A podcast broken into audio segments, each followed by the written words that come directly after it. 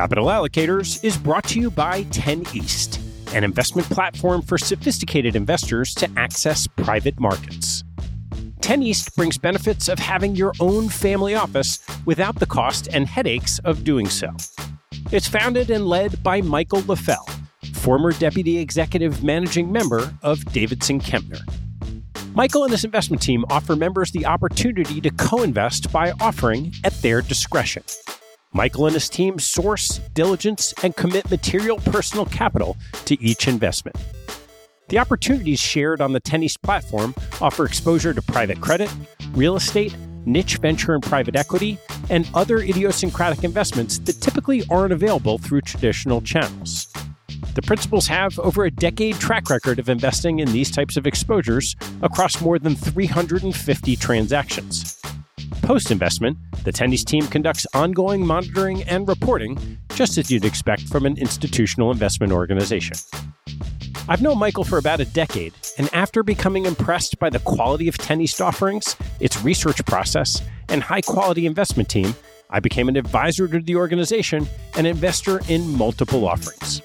You can learn more and join me as a member at 10east.co.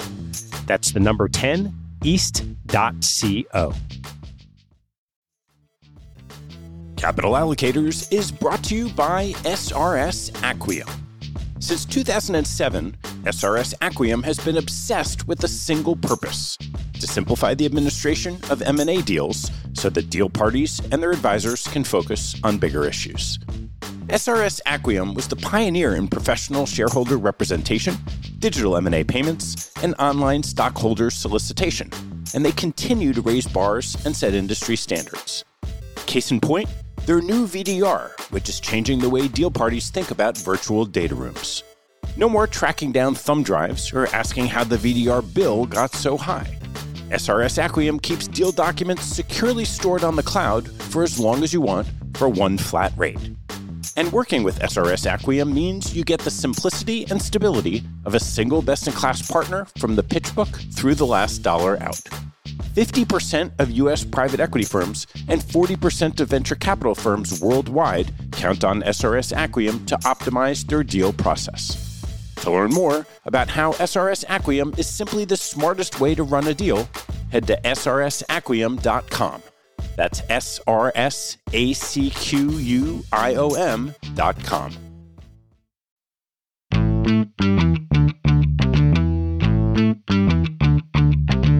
Hello, I'm Ted Seides, and this is Capital Allocators. This show is an open exploration of the people and process behind capital allocation. Through conversations with leaders in the money game, we learn how these holders of the keys to the kingdom allocate their time and their capital. You can join our mailing list and access premium content at capitalallocators.com. Marc Andreessen from A16Z famously proclaimed a decade ago that software is eating the world. His prophecy has proved prescient. Cloud computing enabled the rapid, cost effective deployment of software, startups flourished, and venture capital returns have been phenomenal. Venture capital is a fascinating investment area whose many days in the sun shine brightest this year. Institutional portfolios with large venture allocations soared to their best year in history. And yet, parts of venture are unique in being both efficient and unactionable. Many believe that Sequoia or Benchmark will produce returns at the top of the pack, but there's not much action anyone can take to participate. This miniseries explores the industry, focusing on some favorites of institutional investors who are still investable to those in the loop. Each has a great differentiated story to share and something to prove. That said, this field moves quickly, so as the disclaimer goes, past accessibility is not a guarantee of future capacity. My guest on the fifth episode of Venture is Eating the Investment World is Ali Hamed, the founder of CoVenture, a $2 billion investor across the capital stack of technology startups reinventing the economy of the future. Ali first appeared on the show three years ago when CoVenture's assets were around $100 million, and that conversation is replayed in the feed. Our second conversation starts with an update on CoVenture's growth and dives into Crossbeam Venture Partners, CoVenture's venture business. We discuss Crossbeam's sweet spot, sourcing, due diligence, deal dynamics, ownership, and decision making for follow on rounds. We then turn to examples in fintech and platforms and close with how CoVenture's taste for novel assets fits into the venture ecosystem. Ventures Eating the Investment World is brought to you by Aumni. Aumni helps private capital investors track and analyze individual deals while providing comprehensive financial and legal insights across their portfolio. It houses the largest database of investment transactions in the private markets extracted directly from executed agreements, including the legal terms, co investor details, liquidity preferences, valuations, and round sizes. With that information, investors can make faster investment decisions, benchmark deal terms, understand market trends, and enhance portfolio analytics. Aumni's clients include leading venture funds, corporate venture groups, family offices, and endowments, including a number of past guests on the show. You can learn more at aumni.fund. That's A U M N I dot fund. I hope you enjoy the show, and if you do, this week, why not reach out to that friend of yours? You know the one I'm talking about there's someone you've known forever and trust and love so much. You probably only see each other maybe every year or two these days, but whenever you get together, it's like no time had passed at all. Go ahead, reach out to them and just say hi. When it comes up what inspired you to reach out, just tell them you thought of them while listening to the Capital Allocators podcast, and maybe they want to have a listen too. Thanks so much for spreading the word. Please enjoy my conversation with Ali Hamed in the fifth episode of Venture is Eating the Investment World. Ali, great to see you. Thank you so much for having me. I know a lot has changed on your end from when you were last on the show. So why don't you walk me through what's happened with CoVenture over the last couple of years? I wouldn't be surprised if last time we spoke, we had something like called 100 million of AUM. I think now we're probably investing closer to 100 million dollars a month. It's certainly been a much different experience this year than it was back then. And just to back up and remind you, when we started the business, we started my senior year in college. I just done a startup. I caught the bug. I wanted to be in venture capital. And we had this crazy idea to build software for equity and non technical founders. And it really taught us investing and how to think about businesses because we had to pick and choose which companies we're going to build software for. And it was a tremendous experience for myself and for our team because it was a way to kind of leg into venture capital. And a lot of the companies that we did this for, they were lending companies and they need debt capital. And so initially, we had this whole marketing story that we tell about we had this great thesis in asset backed lending and how all these asset classes were going to explode. Like a lot of things, our first investments really taught us what the thesis was going to be. We had this early company, ProducePay, that was financing perishable produce that had never been done before. And so we started setting up as a fundless sponsor, just SPVs to finance the debt of each deal. And Whereas it took us a really long time to decide if we were any good at venture capital, credit has much quicker feedback loops, and we ended up building that business a lot more quickly. And so there, while we were still doing angel investments and SPVs and all these different formats of venture capital initially, in credit, we were able to institutionalize the business quite quickly. We were able to write bigger checks, $25, $100 million checks into these companies. And we really, in our opinion, kind of defined a type of credit that we do, which is tech enabled asset backed credit, where we're helping institutionalize new asset classes, which today has become this really amazing thesis because priced so perfectly to perfection. People become so convinced that they know so much about auto or so much about resi mortgages or so much that they price them to perfection, we go into these new asset classes assuming that we know very little because they're new and we price them with humility and we structure them with humility, which means that they have, in our opinion, more structural protections. And so, whereas we went into building our firm thinking that we were going to be venture capitalists, we accidentally became credit investors first. It was just this incredible experience. I think it actually taught us investing in a way that venture capital might not always teach. Venture capital often becomes more of a sales and business development asset class than it does an investing asset class it's very rare that in, in venture you're crunching a bunch of data, whereas in credit, you're just relying on the data. And so that's really how we started. We had this software for equity business and this credit business. The credit business institutionalized. And in March 2020, we finally had the capability of going out and raising our first institutional venture business. And so today, where we sit is we have a venture business called Crossbeam, where we do early stage venture capital investing, and we have our credit business called CoVenture, where we continue to invest behind technology companies that are institutionalizing new asset classes. And, and it's an incredible ride, an incredible journey. How have you built your team up to support those two endeavors? We go back and forth because, on one hand, it's really seductive to have this idea of having cross disciplinary, cross asset class investors because we often talk about the fact that it's really good to recognize one venture capital deal as being better than another, but do you know if you should be in venture capital at all? In credit, it's really good to know if like one auto lending deal is better than another, but should you be doing auto lending or should you be doing consumer credit or should you be doing small business lending? So we loved the idea initially of having everybody doing a little bit of everything. But over time, as we became more institutional, we actually broke the businesses apart. The team is still really small relative to the amount of capital that we're investing and, and the pace that we're going at. But having such a tight knit group of people that we get to work with every day ends up making communication easier. It makes knowledge transfer easier. It gets rid of a lot of bureaucracy. There's no politics. And it's just been incredible to see the amount of horsepower that the team's been able to put together.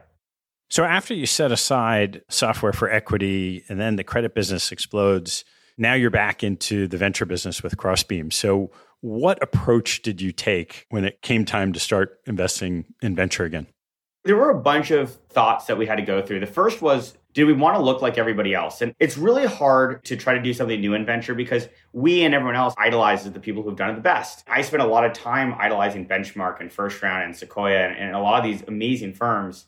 And there were many years I kind of tried to spend all of our time figuring out how we were going to look just like them one day. And then I realized that that was probably going to be a false endeavor. We'll probably just make money our own way and do it a little differently. And on one hand, I kept telling the story of trying to like cram this complicated firm that we had built into why we were going to be very simple and look like every other VC fund. And then one day we had this aha moment that we shouldn't. We just wanted to be in the business of making money. And it turned out one of the ways we wanted to make money was investing in early stage venture capital deals. As goofy as this sounds, the best way I ever heard it was explained by like this documentary series on Netflix called Explain. And they have one on chess. And they talk about like all the different eras of chess. And there's like one like dark era where everyone was trying to win beautifully. They were all trying to win with style. And they became actually worse chess players. And this new batch came along that didn't care about the style, they just cared about winning. And when I think about a lot of VC funds and a lot of the people who try to build these funds, everyone spends all their time trying to like learn and lean into the mythology of venture capital and how the firms that were built before us operate. And I think what I realized one day is like we don't win beautifully. We just try to win. And so first off, we said, okay, well, we don't really care how other people have been built. We're just going to build ourselves our way you know, a lot of LPs, even that you talk to, say, well, you need a certain amount of ownership, you need to do a certain amount of deals per partner, you need to have a certain amount of partners, you need to make sure that they only do certain things. So we scrapped all that. And instead, we said, well, what are we really good at? And we thought that we were really good at four key areas. One area was pure fintech, which is software companies that sell into financial services businesses. One is lending companies or financing businesses, because Whereas most venture capitalists don't really know how to think about what lending companies will be valuable and which ones won't be valuable. We think we actually can figure that out. We really started leaning into what we call the re-emerging middle class or platform economies. What I mean by that is people think, oh my gosh, you know, Main Street's dead, socioeconomic disparity is going to tear the country apart. But I think we're a lot more optimistic than most people are, not just on capitalism in general, but how capitalism actually is going to rebirth the middle class. And there's like the two memes of tech takes away jobs or tech creates new ones. We've stopped wondering what those new jobs are. New jobs are the people who sell on Amazon, the YouTubers, the podcasters, the people who run Spotify playlists, the Airbnb hosts. So we've got really excited because on the credit side, we've been financing a lot of those businesses. Why not do it on the venture side? And then finally, the fourth area we started spending a lot of time on was the decay of network effects, which is a little counterintuitive to most venture capitalists. A lot of VCs think, gosh, network effects are the end all be all. And network effects still do matter. We just think they matter less now than they used to. I'll give you an example. Social media is no longer social. It turns out that when you go to YouTube, you're not watching your friends' videos. When you go to Instagram, you're just looking at meme accounts. Because of that, YouTube is no better or no worse for you if I'm on it or not, because you're not watching my videos. So it means they're just media companies. And there's more of them than there ever used to be. So those media companies have less leverage on the people on them. So the value will start to shift to the people on those platforms as opposed to the platform itself. So we said, well, gosh, you know, we've been investing in those ecosystems either as angel investors or as credit investors for a long time. Now is finally time to institutionalize that. We also thought, well, you know, should we be doing only seed deals and trying to make sure we own at least eight or 12 or 15% of every company we invested in? Should we be more full stack investors? And I think we made the decision that we just are going to look at every single deal independently and decide if we can make enough money for the risk we're taking. And really loose venture math is often something like you need a 30 to 50x return if you do a seed deal, you need a 10 to 20x if you're going to do a series A deal, and about a 10x if you're going to do a series B deal, deduced by how many of the companies you do at that stage that, that end up missing what you thought. And I think we took the point of view of it's just easier to evaluate every single deal and figure out how to fit in their box than try to make sure those companies can fit in ours. But we really kind of took a bottoms up approach and figure out what was the firm we were going to build and then how would we go staff it. And so that was the approach we took when building out our first VC fund. I want to walk through a little bit of what your investment process looks like. So let's just start at the top of the funnel where where do these ideas come from? What we often talk about is that it takes 50 Bs to recognize an A in a certain asset type. We don't go from financing an Amazon seller to trying to go back some vertical SaaS AI business in construction. The path to different deals ends up actually being a little bit more obvious than you might imagine. So, you know, one of our earliest investments was in a company called Clearbanc that's now called Clearco. And that taught us a lot about paid acquisition. and taught us a lot about e-commerce. And that made it a lot easier for us to go finance Amazon third-party sellers. Amazon third party sellers taught us a lot more about e commerce, even more so. And so it let us invest in e commerce enablers. Amazon also taught us a lot about platform economies. It gave us a whole framework of what makes a platform investable and what makes a platform not investable. It also taught us that the value is shifting from the platform to the people on the platform. So what happens is we take the deals that we've done, we try to see as many of the deals in that same space as possible so that we can recognize a B from an A. And then once we get really smart on that idea or that space, we try to find adjacencies. And we start telling people about the adjacencies. We often talk about being sonar learners, which means you say something to somebody, you hear their feedback, you, you kind of debate with them, and out of that debate comes an insight. So then we just start sonar learning with everybody that we can find. Can you build a big company to platform? 90% of the people we talk to tell us no. Yet we've now managed to back a bunch of companies that have.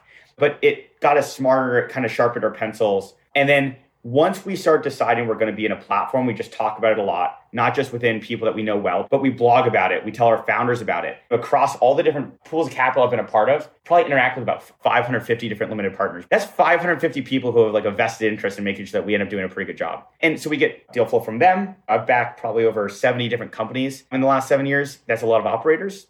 That's a lot of employees of those operators. However many board members I've interacted with there you know, that's another 100 or so people. We actually have a list of 211 VCs that we cover. We have covered groups. So we have certain VCs who are high fidelity VCs, and we are in touch with them four times a year. We have lower fidelity VCs that we're in touch with one to two times a year. We do events, we do anything we can just to try to generate that inbound deal flow. So once that deal flow comes in, where do you focus on the continuum of wanting to back a great business or wanting to back a great founder? People often try to force rank them and say, oh, what's more important, the founder, the market, the business model, whatever. I always think of them as factors of zero. So if any of them are off, we just don't do it. So you have to back a good enough founder. And often you don't know how good a founder is going to be because the job of a founder and the job of a CEO are often different things. And by the way, you know, startups generally have the problem of over titling people. I always had this like mythology that if I ever did a startup, I wouldn't even call myself the CEO in the beginning. I'd call myself the head of sales and then try to get promoted to CEO if I earned it.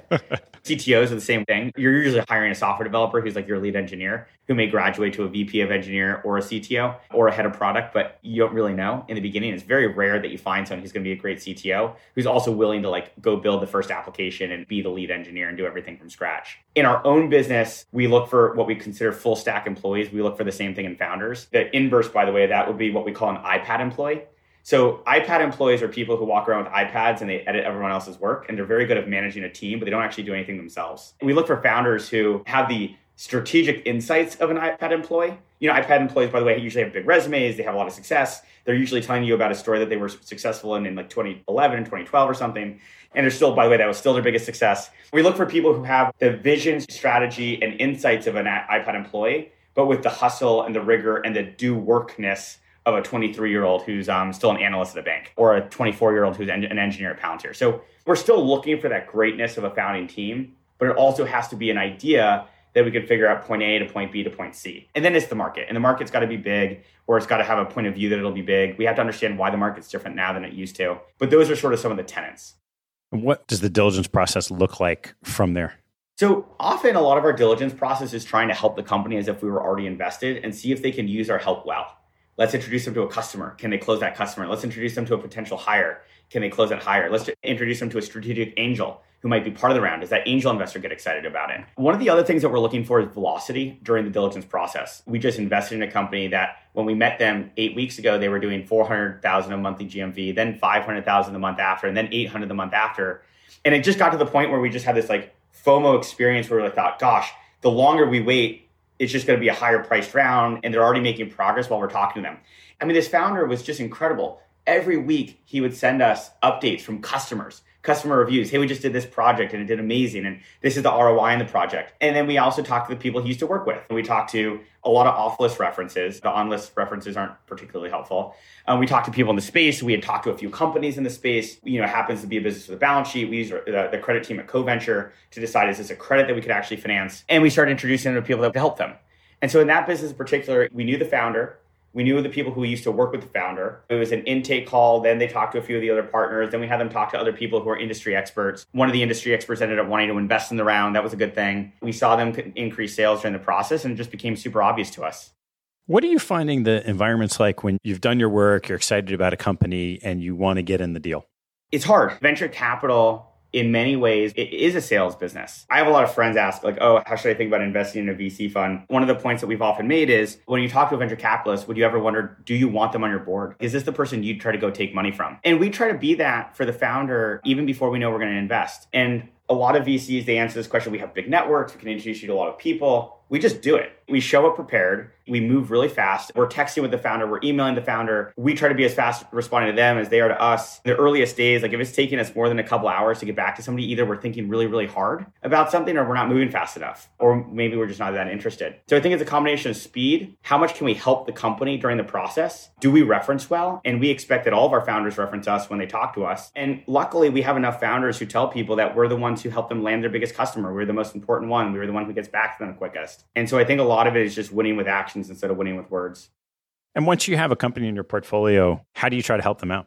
So it's really bespoke company to company. To back up, a lot of VCs, especially early VCs, oversell what you're offering. They talk about strategy, they talk about vision, they talk about helping you with future financings. In the beginning, the company needs to make something and sell it. And there's like not a ton of strategic vision in those first 365 days. There might be product decisions that you can help with, but our number one job in the beginning is to help them hire people, help them find their first large customers, and importantly, by investing, give validation to the company so that customers want to work with them, employees want to work for them, and other investors want to invest. You know, in venture capital, people often talk about it as a contrarian business. It's sort of a contrarian business, but what it really is, it's a contrarian business that you're really working hard to turn into a consensus business. If you invest in a company and 12 months later it's still contrarian, the company's to run out of money unless you can keep funding it. The term that most people in venture capital wouldn't want me to use is that we're sort of merchant bankers. We run around, we invest some of our own capital, and then our job is to tell the rest of the market that they should invest at a higher price. And so that is the number one job. That is the number one thing that we're supposed to help a company do is because we invested, the rest of the market gives them the benefit of the doubt. And after we invest, we help them raise an optimal round of capital and we're aligned with the founder. And then as the company gets more and more mature, our role as either a board member, a board observer, or an early investor in the business is to be the board member that's kind of most aligned with the founder. The earliest investor will come in with the most similar cost basis to the founder and end up being aligned with them in a lot of ways. A growth investor wants to put structure on a round. We'll fight it as hard as the founder will. Should they exit at a certain price? We're likely in the same seat as the founder and thinking about what the outcome would look like, or at least closer than the other investors. You know, one of the things that we often talk about is being the offensive tackle to the founder. You know, the offensive tackle is the lineman that basically protects the quarterback from being sacked. You know, a lot of board members just get in the way of the founder all the time, especially new board members who haven't been on many boards before. You can tell a, a new board member because either they think too much about everything or they don't think enough about anything.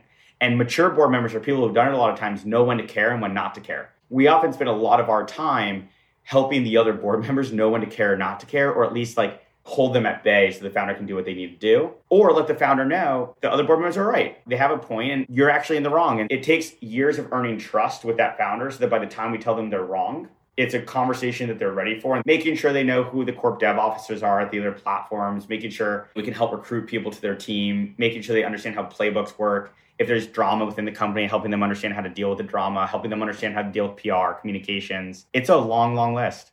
And so, as a company progresses under your ownership, how do you think about your positioning and providing of capital at different milestones and different stages and later rounds?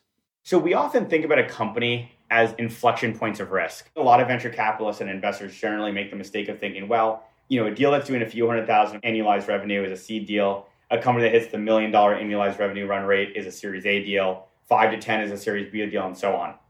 We often think about what are all the things that we need to believe for this company to exist in the world in an enduring, lasting way. And if there's like 15 to 20 important things, we often find that the hardest passes are the ones where we, we're 90% sure of 15 things, but 0.9 to the 15th power is a really, really low number. So what we're looking for is to use our diligence process to figure out of the 15 things, what are the 12 that we're like 99% sure on? And then what are the three long poles in the 10?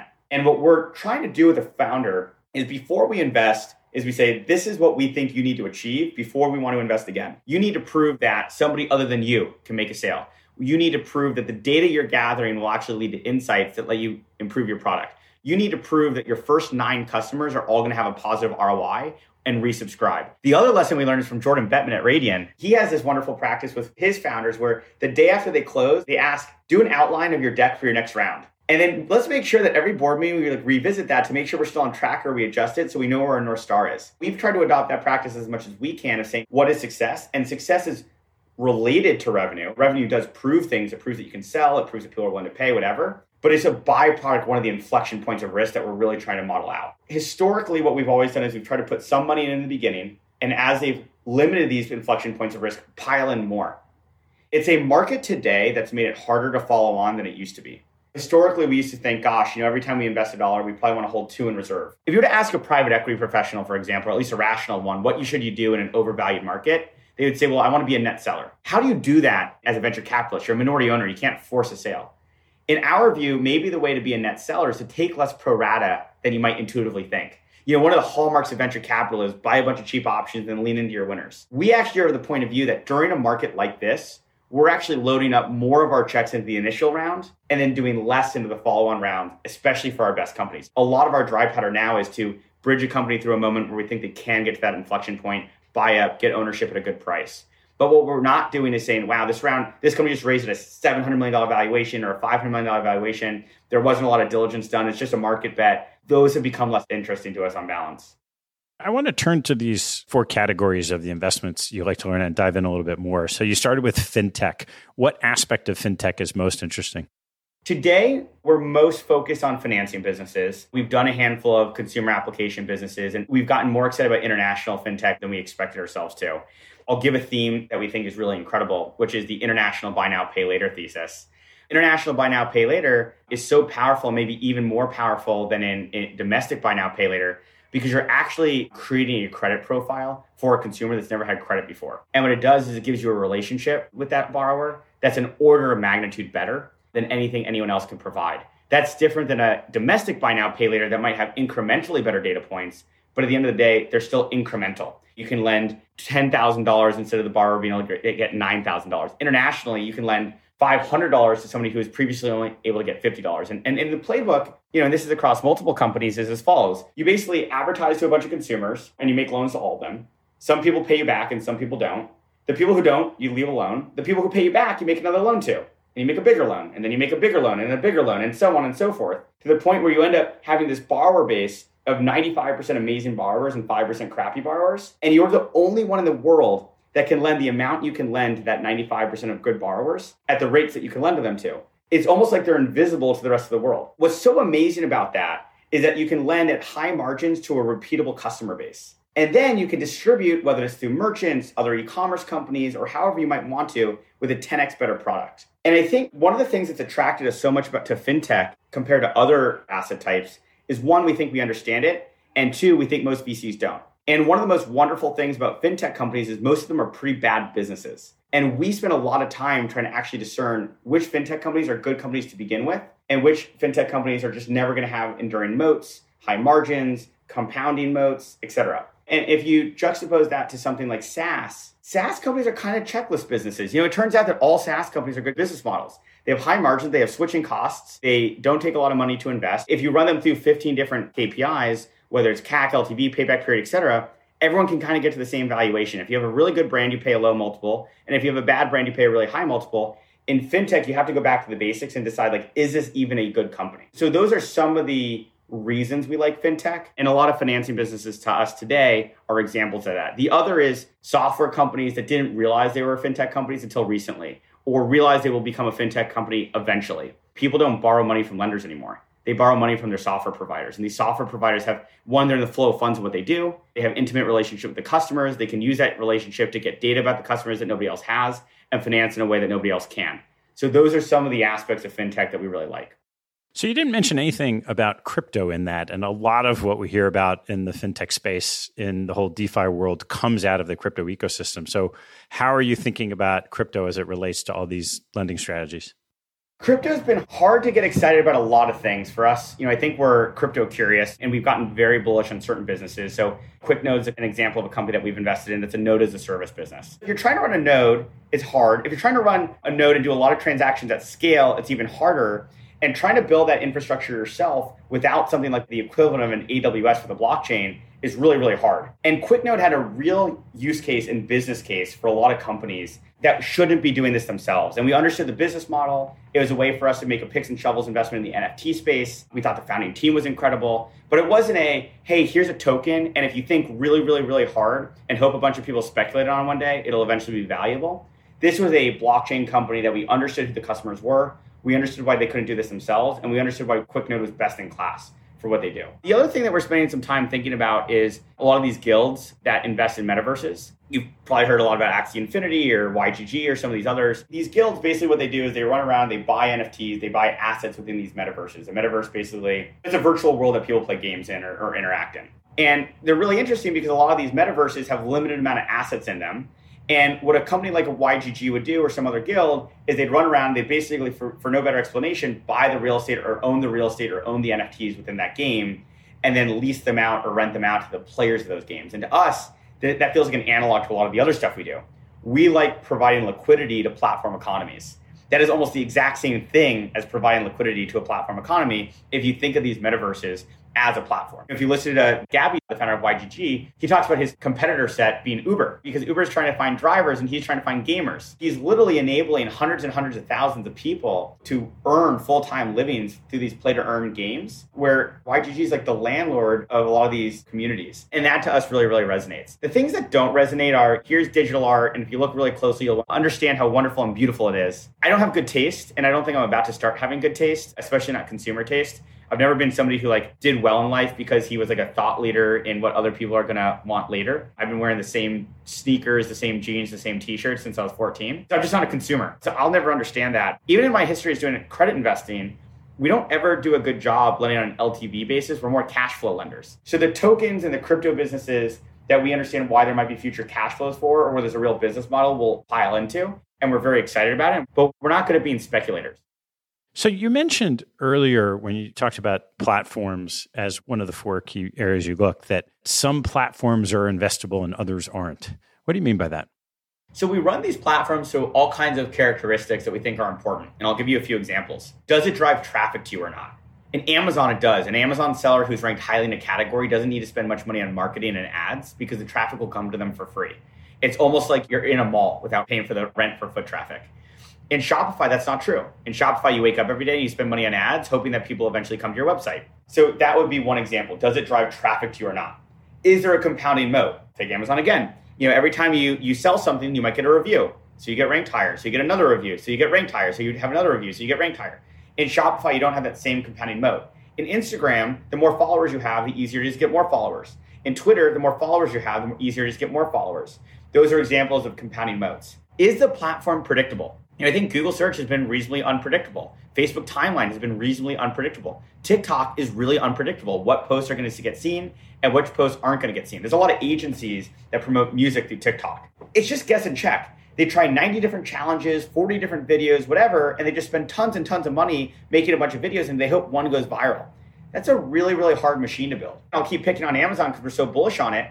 It's not that hard to figure out what will be ranked highly. If you have a lot of reviews, the reviews are really good and you sell for a competitive price and you don't run out of inventory and you haven't done anything messed up like break the terms of service on Amazon, you're gonna be ranked highly. It's not like this big black box of wondering what it takes. So we're looking for platforms that aren't black boxy. And then we're looking for platforms that have been good to the people on the platforms. So you could keep going down the list further and further, but those would be some of the examples. I'll give you one last one because I think it's an important one. Does it monetize on your behalf? YouTube does an incredible job monetizing for creators. If a creator ends up having a lot of views consistently and puts up good content, YouTube will do all the work, selling ads against your content, and you can actually earn a living. By the way, it's why YouTube content is so good. YouTube content is good because YouTubers make money. They use that money to reinvest in production, and you have people like Mr. Beast producing incredible stuff.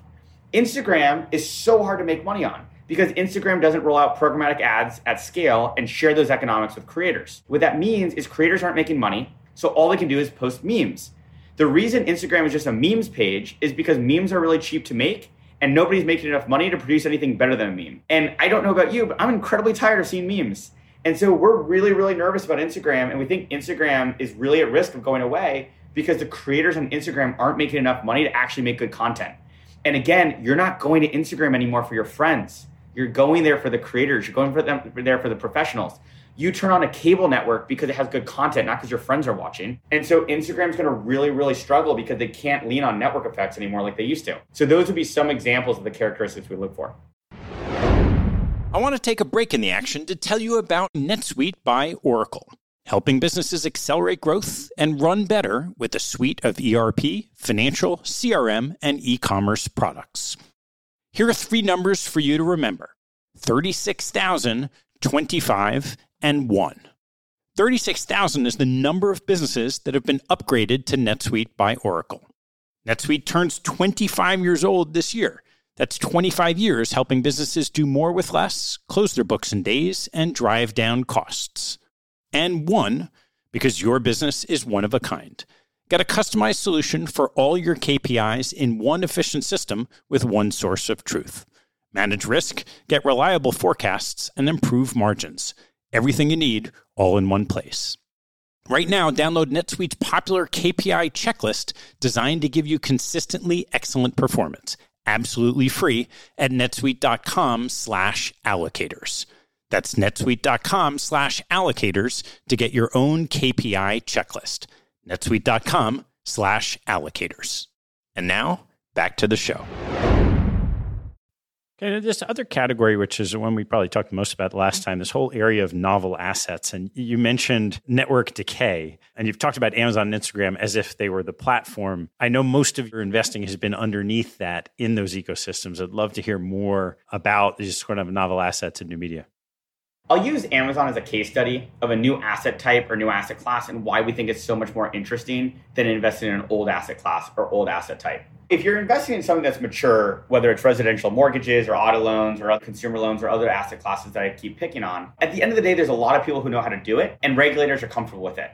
And you can finance them, you can eventually get them rated if you have about three years of data, and then insurance companies can buy them, banks can lend money secured against them and tell regulators, like, hey, look, we have 50 years of data on consumer loans. I'm lending at a certain advance rate. This is obviously a good advance rate based on the asset class, and I can show you all these different data points and peak default rates and everything else and then regulators will bless it as tier one capital, whatever it might be. The problem we see there generally is we think the next 50 years are going to look a lot different than the 50 years prior. And so would I rather have 50 years of data than not have 50 years of data? Yes. But I don't think it's as comforting as most credit investors will give it credit for. We don't think it's like the end all be all or the blessing. If you think about music royalties as an example, music royalties trade at 15 to 20 times revenues. Think about how much the music industry has changed over the last 20 years. I understand that it's an uncorrelated asset. I understand you can do asset management. I understand that streaming is making the streaming world better. But there's a lot of questions that we don't know about music. We don't know if there's going to be so much more supply of artists that the big artists are going to be more diluted. And sure, music might make more money, but that artist might make less. So what we look for is asset types that people walk into knowing that they don't know everything so that you can structure them in a way that's a little bit more humble. Amazon is a great example. So basically, the Amazon third party seller ecosystem is a bunch of people who sell stuff on Amazon. There's resellers who sell things like Kleenex or Colgate toothpaste and basically just operate at very, very thin margins because they're selling a commoditized product. But most of them are actually selling a micro innovation. They're just small businesses. And instead of paying for rent Main Street in your local town or on Park Avenue, they're paying Amazon FBA fees. And there's nothing explicit about the traffic that they're paying for in the traffic, but it's sort of implied that one of the main reasons you're paying uh, Amazon FBA is because you're getting traffic from it, which is pretty good. All they are is small businesses with cash flow and EBITDA, but you can buy them at reasonably low multiples for a whole bunch of different reasons. The direct lending world is not ready to finance this ecosystem. Why? Because the direct lending world is already now an LTV ecosystem. Direct direct lenders would have a really hard time explaining why their stuff is so safe if they had to point to debt to income. People are financing stuff at such high multiples now. You're buying something at eight times and you're financing it at 70%, that's a 5.6 times debt to income. So every direct lender runs around talking about how good the equity sponsors they work with are and how low their LTVs are. The Amazon ecosystem, in the flip side, is financed at a much higher advance rate. 80, 90% advance rates. But because you're buying things at three to four times, you're looking at something like a 2.7 to a 3.6 times debt to income. So it's just a different type of underwriting. You're financing the cash flows, not the loan to value. And as we just talked about a moment ago, I'm much better at financing cash flows than I am at just basic loan to values. And it's going to stay that way for a while. It's going to take a really long time for these assets to hit ABS markets or get rated or anything similar. So cost of capital is going to not come down for a bit because the regulated institutions can't get in. The direct lenders, it would break their business model being LTV lenders. And all it is is just financing businesses with predictable cash flows. So that would be an example of why we love new asset types in general, as opposed to just trying to be a little more perfect than everyone else is at the same stuff everyone else is already doing. What are some of the newer new asset types that you're looking at? So some of the spaces that we're spending time on that might not be institutional yet, but could be in the future. One is we're looking at yield farming. And the way yield farming works is you have a decentralized exchange like a Uniswap or a SushiSwap. And unlike a centralized exchange that holds inventory, a decentralized exchange doesn't. So what they do is they rely on the inventory from other knuckleheads like me when I do it personally of just lending my Ethereum or Bitcoin or whatever to a liquidity pool. And what happens is, Ted, you come to Uniswap, you want to buy Bitcoin. Because I'm lending my Bitcoin to Uniswap, like it has inventory, can make the trade. And in exchange for me providing that liquidity to them, in this pool of Bitcoin and Ethereum, whatever it might be, the pool ends up getting commissions off of it. Another space that we're spending a lot of time on is user generated games. So anything that sits in Roblox or Minecraft or Fortnite, we're investing in a company called Infinite Canvas that's essentially quasi game publisher of user generated games. And, what will that one day look like? If you think about what the music publishers are, they're essentially financiers of musicians. I bet you that the future of game publishing is not spending years and years coming up with a game and trying to distribute it in metal CDs, metal boxes at people's homes. It's these user generated games. And so, what will a publisher, what will a financier look like in that ecosystem. You know, we talked a little about these guilds that sit in metaverses where they're essentially the landlords of the metaverse. And, and these metaverses are places that kids spend like hours and hours and hours of their weekend. So they really are places, and you really do want to get access to them, and they really are unique. You know, one of the challenges with metaverses, though, is the supply of games is infinite. More and more people can come up with more and more games, and we don't quite know yet if it'll be power law and that Axie Infinity will just get bigger and bigger and bigger forever. Or it'll end up being that there's 90 different Axie Infinities and nobody really cares about being where their friends are because I was just making the argument against network effects. So that would be another spot that we're spending time on. International buy now, pay later. Obviously, I gave the thesis there. That's one that we're spending a lot of time on. It might be a bit more actionable. And the other theme that we spend a lot of our time talking about is what is an example of a company where you can lend money and get paid by one person, where you're actually taking the credit risk of somebody else. You know, ProducePay is an example of that, where you're basically lending and getting paid as if you're lending to a farmer in Mexico or Latin America who doesn't have as much of a credit profile, but the credit risk you're really taking is the US based distributor that they're working with. Reverse factoring is the same sort of concept. There's a lot of software companies that are starting to finance their customers where the credit risk you're taking is different than what you're getting paid for because you're getting paid by the person receiving the capital, but you're taking the credit risk of somebody else those are all themes and theses that we're spending a lot of our time on right now. I'm curious as you're looking at all of these novel assets across these different strategies, how does that play out in the competitive environment of venture capital if other people aren't as in tune to looking at some of the things that you do? So I think venture capitalists generally struggle one to figure out which financing businesses are valuable and which ones aren't, and we kind of talked a little bit about the framework that we use to think about that. But two, I think a lot of people in venture capital get mixed up between what it means to be capital efficient and what it means to be equity efficient. And what I mean by that is in the Amazon ecosystem, especially, a lot of VCs have thought, oh, like not for me. It's a roll up there's profitability. They can't figure out why it doesn't make sense for them, but they know it doesn't because they heard the word roll up and it sounds like it's private equity and they were told not to do private equity. By the way, a lot of our companies that we invest in end up being profitable. This is a crazy stat that I just realized. In the first fund we did at a Crossbeam, Nine of the 25 companies we backed are over $20 million of revenue run rate and profitable, which is just insane for venture capital. But it's because these financings often allow these companies to be super equity efficient, even if they're using a lot of debt to finance a cash flow and asset. In the Amazon ecosystem, as mentioned, normal private equity you finance acquisitions with about 65, 70% advance rate debt, maybe lower than that, and, and often lower than that. And you wouldn't really go higher than that. And it's for two reasons. The first reason is you want to make sure that if the company ends up becoming less valuable than it thought it would, there's some cushion underneath you. The second reason is you want to be aligned with the private equity firm that's buying the company. If the private equity fund put none of the money up, they don't really care how it's going to go. In Amazon, as mentioned, it's the opposite. You can finance them at 90, 95, 85% advance rates. One, because you don't care about the alignment anymore. You're their whole facility. You're the only financier. So if they screw up that facility, they're toast. There's alignment. The second is because these acquisitions are happening at such low multiples, you can rely on the debt to income, not the advance rate for your margin of safety. If your debt service is two times, you can watch this company lose a lot of its EBITDA and still know you can amortize off the debt. You're not relying on a game of musical chairs where you're looking for a refinancing, you're relying on amortization. And because unlike normal LBOs where the leverage is only 65 or 70%, the leverage here is much higher. It doesn't take that much equity to get these companies to a lot of scale. I mean, we've seen companies go from being worth less than $20 million to a few hundred million dollars literally in a year. We've joked with our VCs if you get a 20x on a deal, I don't care if it's a VC deal or not. I just want the 20x. So maybe I'm not a VC, I don't know. But I think that's what sets us apart compared to others who immediately when they hear EBITDA, immediately when they hear cash flow, immediately when they hear how much capital is required for a deal, they shy away from it because they don't, uh, don't understand capital markets or the capital stack. So if they're shying away in the early rounds, I imagine they may also be shying away in later rounds. I'm curious how follow on financings work in some of these businesses? It's a lot of marketing and it's hard. If we have a vertical SaaS company in our portfolio that's growing 15 to 20% month over month, it's got reasonable margins, it's got a reasonable payback period that's under a year, it's in a big enough market, and the founder doesn't trip all over herself or himself, it'll get funded by basically anyone. And it's just about what price. If it's a company with a balance sheet, a lot of venture capitalists and growth equity firms really struggle to figure out will it be enduring? Will it take a lot of capital? Will it be dilutive? Is it right for their firm? And we spend a lot of time educating the market. I would actually argue that right now in the Amazon ecosystem, the worst place to be is between 10 and 20 million dollars of EBITDA. Because at 10 and 20 million of EBITDA, it's too big for a family office or a high net worth individual or a group of angel investors to finance it. And it's not a big enough where it's obviously a breakout. It's not as big as some of these other businesses that have raised these massive rounds. So a lot of the growth equity firms, because they're really struggling to figure out what's different between one and the next, and should they be financing them or should they not, they're all sort of sitting out on the sidelines. And so you have to raise money from a lot of alternative types of capital, a lot of alternative types of investors. I mean, the market is really cheap relative to the fact that these companies are often growing 25, 50% quarter for quarter. They have high margins, they have compounding moats, variable cost P&Ls, they have diversified revenue streams. There's no concentration in them. We've never seen a company that's profitable and growing its EBITDA 50% quarter over quarter raise at such low multiples and have so much trouble raising because so many people say, oh, just we haven't figured out the market yet.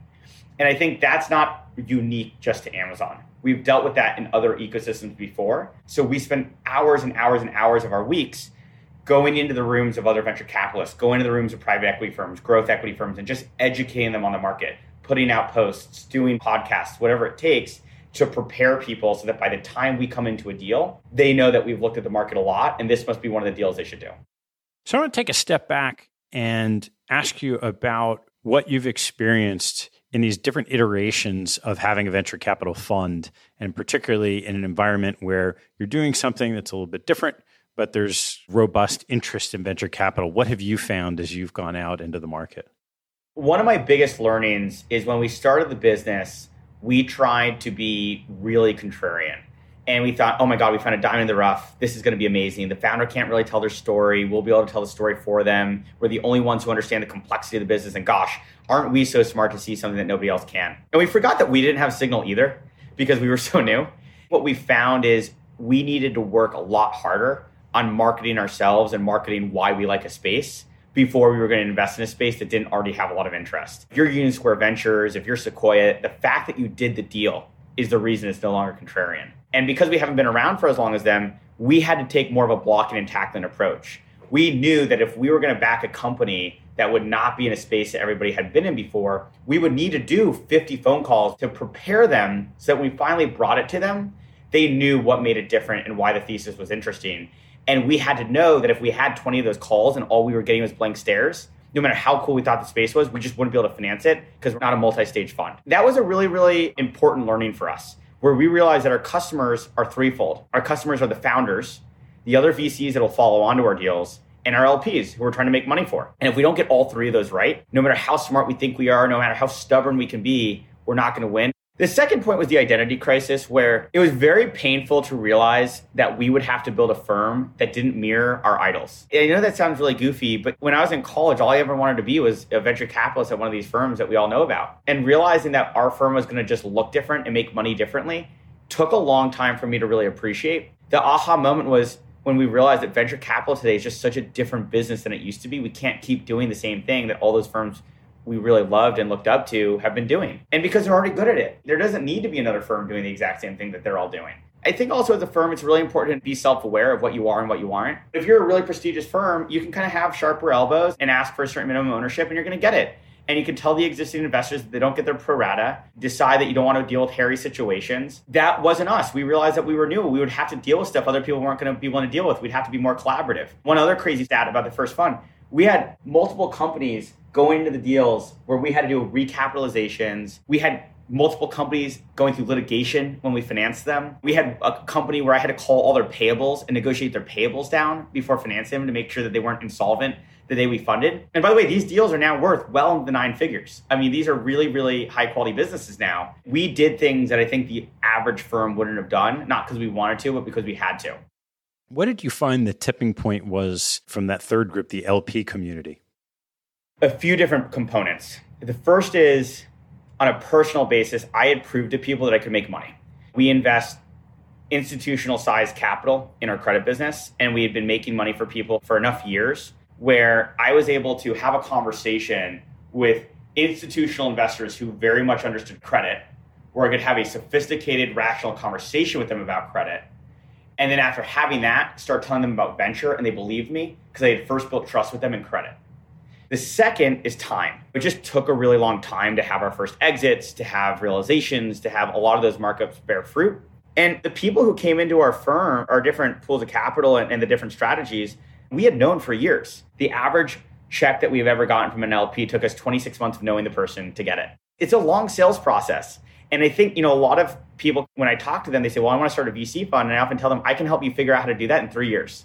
But I don't know how to help you figure out how to start a fund within six months. Because it takes two, three years of helping people, introducing them to managers. I mean, a lot of the people who are invested with us, I introduced them to other firms that they invested in before they invested in us. I bet you some of them invested in us as a favor for introducing them to the other firms. I think it's turned out incredibly well for them, but it took time. I mentioned 550 different groups or individuals or institutions that have invested with us over all the things that I've been a part of. It's probably out of 3,000 groups that we've known and talked to. It's the quarterly letters, it's explaining the rationale, it's the investment memos, it's trying to turn what venture is is usually a black box and try to elucidate thinking deal by deal. It's trying to not use generalizations like saying things like we have big networks or we have proprietary deal flow and instead giving case studies of here's the deal we did, here's why we did the deal, here's how we found it, here's how we won the deal. And then also, we spend a lot of time talking about the quality of our returns. We have certain companies in our portfolio that have done tremendously well for reasons that we didn't predict. Those are not high quality returns. We're very happy that they happened. And I think in venture capital, people talk about pivots and this and that. Yeah.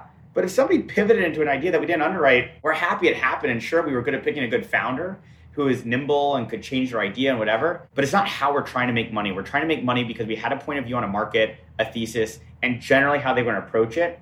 And they got it right. And so I think being able to have those rational conversations and turn a black box into a bit more of a machine ended up helping us a lot. The proof was, you know, in, in our last fundraise, our past fundraise, fundraises used to take three, six, 12 months. The last one happened in three weeks. I often joke we kind of raised it in three weeks, but what we really did is we raised it in two years because the entire time we were raising the fund prior to it, we were telling people we were doing. We were sending the quarterly letters. We were explaining the rationale. So by the time we put up our flag and everyone knew when we were going to put up our flag, it was done. And it was the craziest experience I've ever seen. It was amazing. So, Ali, if you look out a couple of years from now, what's on the horizon for CoVenture? It depends on what's on the horizon for the market. We know that in the next 30 to 50 years, we want to build one of the great new asset managers, whatever that ends up meaning. It might not be tons and tons of AUM, or it might, but I think it's just going to depend on the opportunity set that we have in front of us. We know that today, there are a lot of financing businesses that most of the venture market doesn't understand, and that's a really important thing. And we're going to build a firm built around knowing how to back those companies. We also know that today the economy is just going to be built differently in the next 10 years than it was in the last 10 years because people aren't starting any new dry cleaner businesses. They're not starting new drugstores. Instead, they're being built within these ecosystems. And we know that there's a lot of technology companies that are going to invent new jobs for the average American. We want to go finance those. We will build whatever it takes to go get ready to finance those. You know, I've often joked that the best comparison to our vision of the future is almost like playing that computer game Red Alert 2 where you walk around like in, like 10 feet in front of you is completely hazy and black and the more you walk forward the more you learn about the new field that you're walking into maybe it's a totally bearish comment on us as a firm that we don't know what the next five years is going to look like but it's just a really unpredictable time so to make some big bold proclamation about what we're going to look like in five years i think would be not right of us often we've had investors of ours ask how are we going to size our next fund? We've always told them we don't know. We know the methodology. We're going to look at all the deal flow we saw in the current one. We're going to decide how much allocation we could have gotten. And if we had the perfect sized fund, what would it have looked like? And then we'll go raise that size. And it might be smaller, it might be bigger, it might be anything. In Crossbeam One, it was a $25 million fund. We co-invested with $100 million and we invested too quickly. Probably needed a bigger fund. I don't know what's going to happen in the future. So I guess I'm better at talking about the process than what it'll look like. Well, Lee, I want to make sure take some time to turn to some closing questions. I didn't ask you the last time around. So, what is your favorite hobby or activity outside of work and family? This is going to be an answer that'll give me a hard time. Right now, the hobbies work. You know, I'm at a point in my life, and we're in a point of the market where I don't think anyone who's worked in tech that I've talked to has seen something quite like this and seen the amount of activity and deal activity and everything else. And I think work life balance is a really important thing. I don't have it right now. Honestly, like I'm not that embarrassed about it we are working our butts off because we are in a once in a lifetime moment. We wake up at seven and we work till about 11. And there's going to be a lot of people who think, gosh, what a terrible firm, or that's not a good example, or whatever. That's fine. Like, I don't need other people to do the same thing we do. I don't have hobbies right now. I just work a lot. All right. What's your most important daily habit? The two and a half hours I have in the morning before I start meetings. And it's when I actually get to read things deeply. It's when I get to solve hard problems, when I get to get ahead of things that are going to stress me out if anyone's gotten a email from me that's generally frustrating, it usually comes out 7 to 8 a.m. when I have the mental fortitude to take on something that might not be an easy conversation. So I would say waking up early is my most important daily habit. What's your biggest personal pet peeve? hyperbole. In venture capital, the example, and Savneet, one of my partners, will talk about this a lot, is people get lunch with someone twice and they're like, oh, they're my best friend. We spend a lot of time trying to rein things back. We talk about being reasonably sure. We talk about humility. Like, I think hubris is the most dangerous thing in the world in credit. You need hubris to start a business. And In fact, maybe you need an irrational amount of hubris, but you need to have the humility to know how confident, overly confident you're probably actually being. So hyperbole and when people rely too heavily on signal. There's always the type of person who listens to the tone of how you say something as opposed to what you said. And that really bothers me. Which two people have had the biggest impact on your professional life? So I'll pick the two earliest major impactors, which are Michael Sloan, who's the founder of Chloe Soft Serve Fruit Company, which is the job I had before starting CoVenture, really.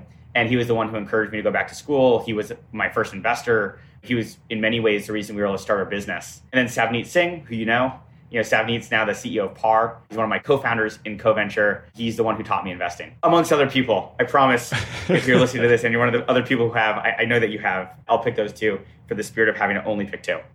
What's the biggest mistake you've made, and what did you learn from it? Hiring too quickly. One of the most important things that I've ever told about building an investment firm is that managing a $1 billion AUM firm is a really good business to be in unless you used to manage a $6 billion AUM firm. And the challenge is it's really hard to go backwards in asset management. It's hard for morale. People want to make more and more money each year. In a startup, it's okay to overbuild and try to hyper growth and whatever. When we think about hiring, we always think, when are we stretched just a little too thin? And let's then add that next person. So I think today we're a little more slow in hiring, we're a little more methodical, and we don't try to overbuild because it's really, really, really hard to go backwards. All right. Last one, Ali. What life lesson have you learned that you wish you knew a lot earlier in your life? It's cliche, but I don't think a lot of people practice it. But it's a lot of over promising, having a realistic point of view of what you can actually deliver. In fact, I probably overcorrect now. I think a lot of people get frustrated when I don't commit to something. But I'm really, really, really terrified now of saying that we're going to do something that we don't end up doing. And so we put a lot of preambles in everything we say. I think trying to surprise to the upside. And, and that goes both commercially and socially. You know, I just gave this comment of not having hobbies. I mean, the best way to lose friends is start a business. And I think one of the things that I'm trying to work on is how do I have a conversation with people who are really dear to me and who I love and say, hey, look, it's just, just going to be like this for a year. It's going to be like this for a few years, maybe. And, you know, I love you and I'm here for you. And if you call out, you need something, I'm here but I think I could have done a much better job framing that early. So it's not just over promising commercially, but it's over promising socially as well and trying to make sure that the people who matter know that they matter more often. Ali, thanks so much for taking the time. It's fascinating. Thanks so much. I really appreciate it. Thanks for listening to the show. If you like what you heard, hop on our website at capitalallocators.com where you can access past shows, join our mailing list, and sign up for premium content. Have a good one, and see you next time. An important disclaimer from Janus Henderson Group plc. Investing involves risk, including the possible loss of principal and fluctuation of value.